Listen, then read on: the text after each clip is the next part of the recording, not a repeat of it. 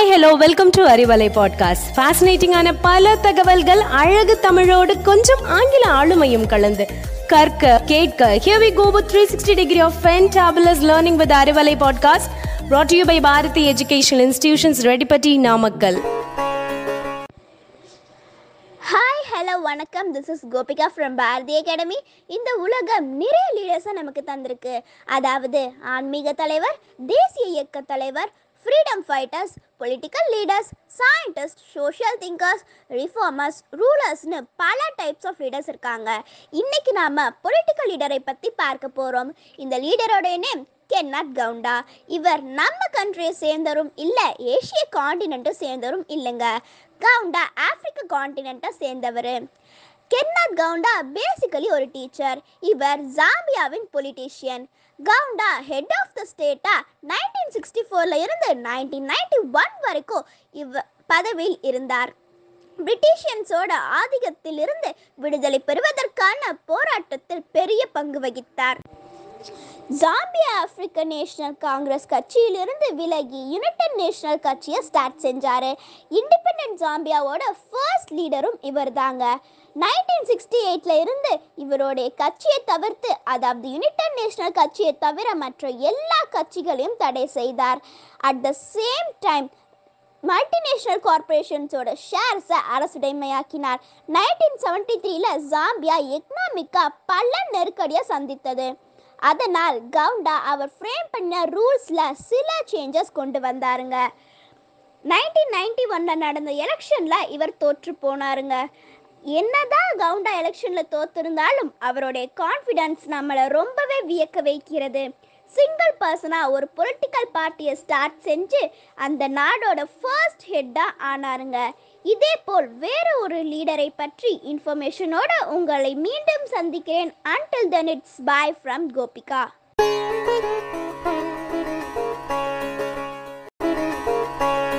Hi hello welcome to Arivalai podcast. ஃபேசினேட்டிங்கான பல தகவல்கள் அழகு தமிழோடு கொஞ்சம் ஆங்கில ஆளுமையும் கலந்து கற்க கேட்க. Here we go with three sixty degree of fantabulous learning with Arivalai podcast brought to you by Bharathi educational institutions, Rettipatti, Namakkal. Hi hello வணக்கம். நான் உங்கள் யாசிகா, நைன்த்து டி ஒன். வரலாற்று நிகழ்வுகளின் வரிசையில் இன்று நான் உலக்கைத்தாய் ஒனேகே ஒபாவா அவர்களை பற்றி கூற வந்துள்ளேன். சித்திரதுர்கா கோட்டை பெங்களூரிலிருந்து சுமார் இரநூறு கிலோமீட்டர் தொலைவில் நம் சங்ககிரி துர்க்கத்தை போல மலையில் அமைந்த கோட்டையாகும். பதினெட்டாம் நூற்றாண்டில் இந்த பகுதியை ஆண்டு வந்த இந்து மன்னர் மதகிரி தன் நாட்டு மக்களின் பாதுகாப்பிற்காக சித்திரை என்ற மலை மீது மாபெரும் கோட்டையை கட்டி அதில் வீரர்களை தங்க வச்சார். அப்பொழுது மைசூரை கட்டியாண்ட திப்பு சுல்தானின் தந்தையான ஹைதர் அலிக்கு சித்திரதுர்காவை பிடிக்கும் ஆசை ஏற்பட்டது. கோட்டைக்குள் நுழையும் வழியை கண்டுபிடிச்சிட்டு வர சொல்லி ரெண்டு ஒற்றர்களை அனுப்பி வைக்கிறாரு. ஒற்றர்களும் அந்த பகுதி மக்கள் போல வேஷம் போட்டு கோட்டையை சுற்றி சுற்றி வந்தாலும் அவர்களால் கோட்டைக்குள்ளே நுழையும் வழியை கண்டுபிடிக்க முடியல. களைச்சி போன அவர்கள் ஒரு மரத்து நிலையில் அமைந்தவாறு, இந்த கோட்டைக்குள் நுழையும் வழியை நம்மளால் கண்டுபிடிக்க முடியவில்லையே, இதை ஹைதர் அலிட்ட சொன்னால் நம்ம தலையை வேற காவு வாங்கி விடுவாரே என புலம்பிட்டு இருந்தாங்க. அப்பொழுது அவர்கள் பேசியதை மறைந்திருந்து கவனித்த கோட்டையின் தூய்மை பணியாளரான ஒபாவா என்ற பழங்குடியினை பெண் தனது தோழி ஒருத்தியின் மூலம் அருகில் வர சொல்லி அவளிடம், நம் அரசர் எதிரிகள் யாரும் கோட்டைக்குள் நுழையாதவாறு கோட்டையை பலமாக கட்டியுள்ளார். ஆனால் நமக்கு தெரிஞ்சு எதிரிகள் நுழைவதற்கு வசதியாக ஒரு ஒரு இடம் இருக்கின்றது என்றால் அது கோட்டையின் கழிவுநீர் வெளியேறும் குறுகலான சந்துதான்.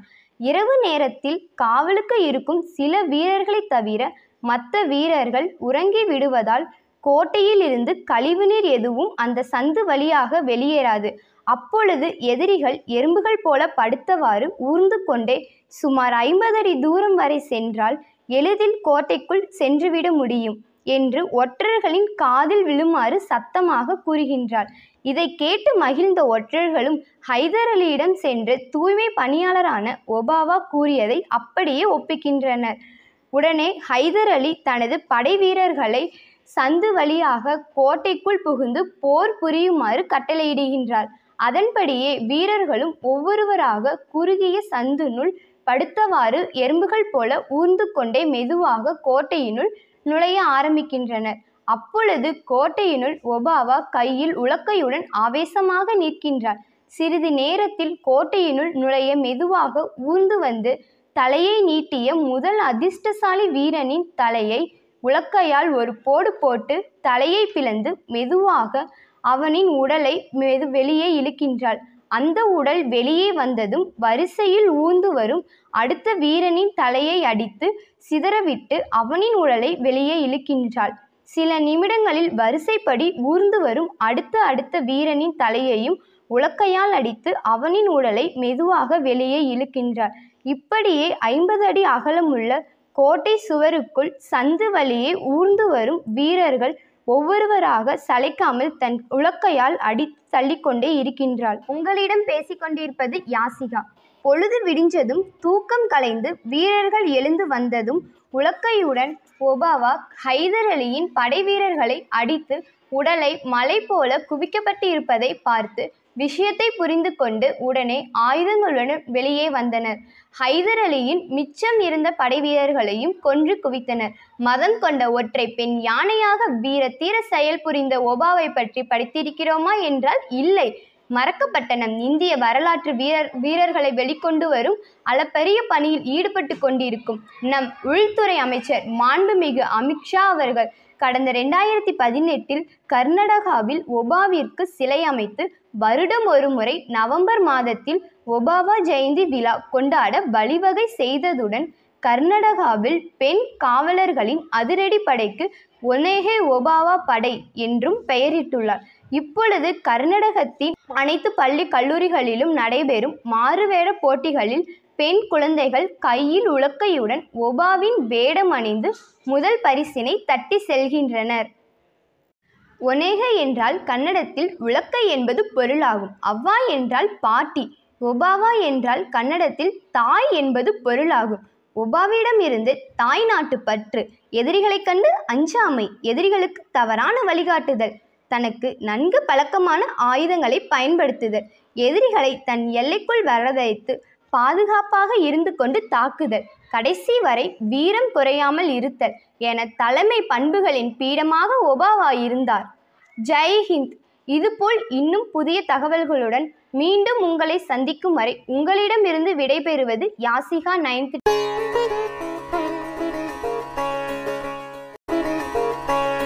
Hi, hello, welcome to Arivalai podcast. ஃபேசினேட்டிங்கான பல தகவல்கள் அழகு தமிழோடு கொஞ்சம் ஆங்கில ஆளுமையும் கலந்து கற்க கேட்க here we go with three sixty degree of fantabulous learning with Arivalai podcast brought to you by Bharathi educational institutions, Rettipatti, Namakkal.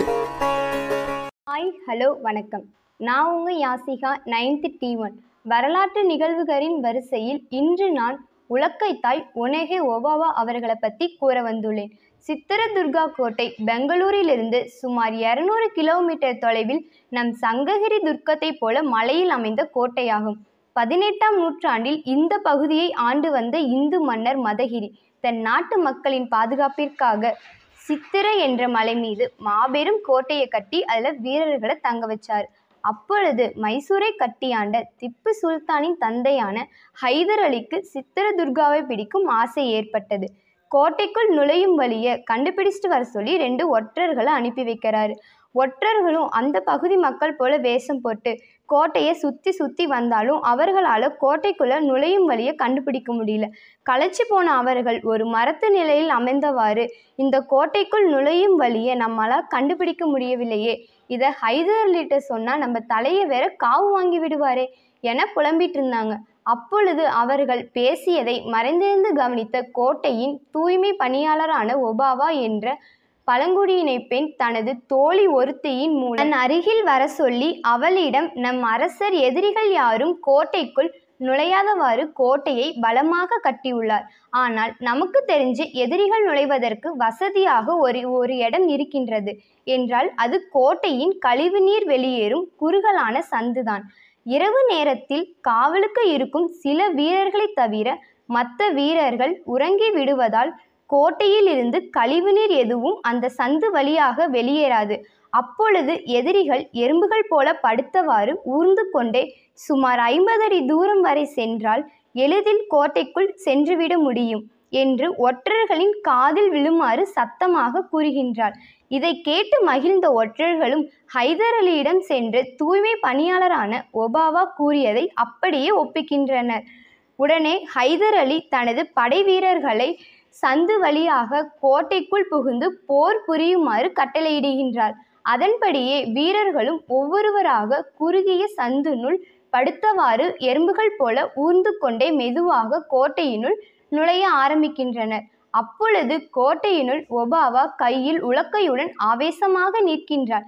சிறிது நேரத்தில் கோட்டையினுள் நுழைய மெதுவாக ஊர்ந்து வந்து தலையை நீட்டிய முதல் அதிர்ஷ்டசாலி வீரனின் தலையை உலக்கையால் ஒரு போடு போட்டு தலையை பிளந்து மெதுவாக அவனின் உடலை மெது வெளியே இழுக்கின்றாள். அந்த உடல் வெளியே வந்ததும் வரிசையில் ஊர்ந்து வரும் அடுத்த வீரனின் தலையை அடித்து சிதறவிட்டு அவனின் உடலை வெளியே இழுக்கின்றாள். சில நிமிடங்களில் வரிசைப்படி ஊர்ந்து வரும் அடுத்த அடுத்த வீரனின் தலையையும் உலக்கையால் அடித்து அவனின் உடலை மெதுவாக வெளியே இழுக்கின்றாள். இப்படியே ஐம்பது அடி அகலமுள்ள கோட்டை சுவருக்குள் சந்து வழியே ஊர்ந்து வரும் வீரர்கள் ஒவ்வொருவராக சளைக்காமல் தன் உலக்கையால் அடி தள்ளிக்கொண்டே இருக்கின்றாள். உங்களிடம் பேசிக்கொண்டிருப்பது யாசிகா. பொழுது விடிஞ்சதும் தூக்கம் கலைந்து வீரர்கள் எழுந்து வந்ததும் உலக்கையுடன் ஒபாவா ஹைதர் அலியின் படை வீரர்களை அடித்து உடலை மலை போல குவிக்கப்பட்டு இருப்பதை பார்த்து விஷயத்தை புரிந்து கொண்டு உடனே ஆயுதங்களுடன் வெளியே வந்தனர். ஹைதர் அலியின் மிச்சம் இருந்த படை வீரர்களையும் கொன்று குவித்தனர். மதம் கொண்ட ஒற்றை பெண் யானையாக வீர தீர செயல் புரிந்த ஒபாவை பற்றி படித்திருக்கிறோமா என்றால் இல்லை.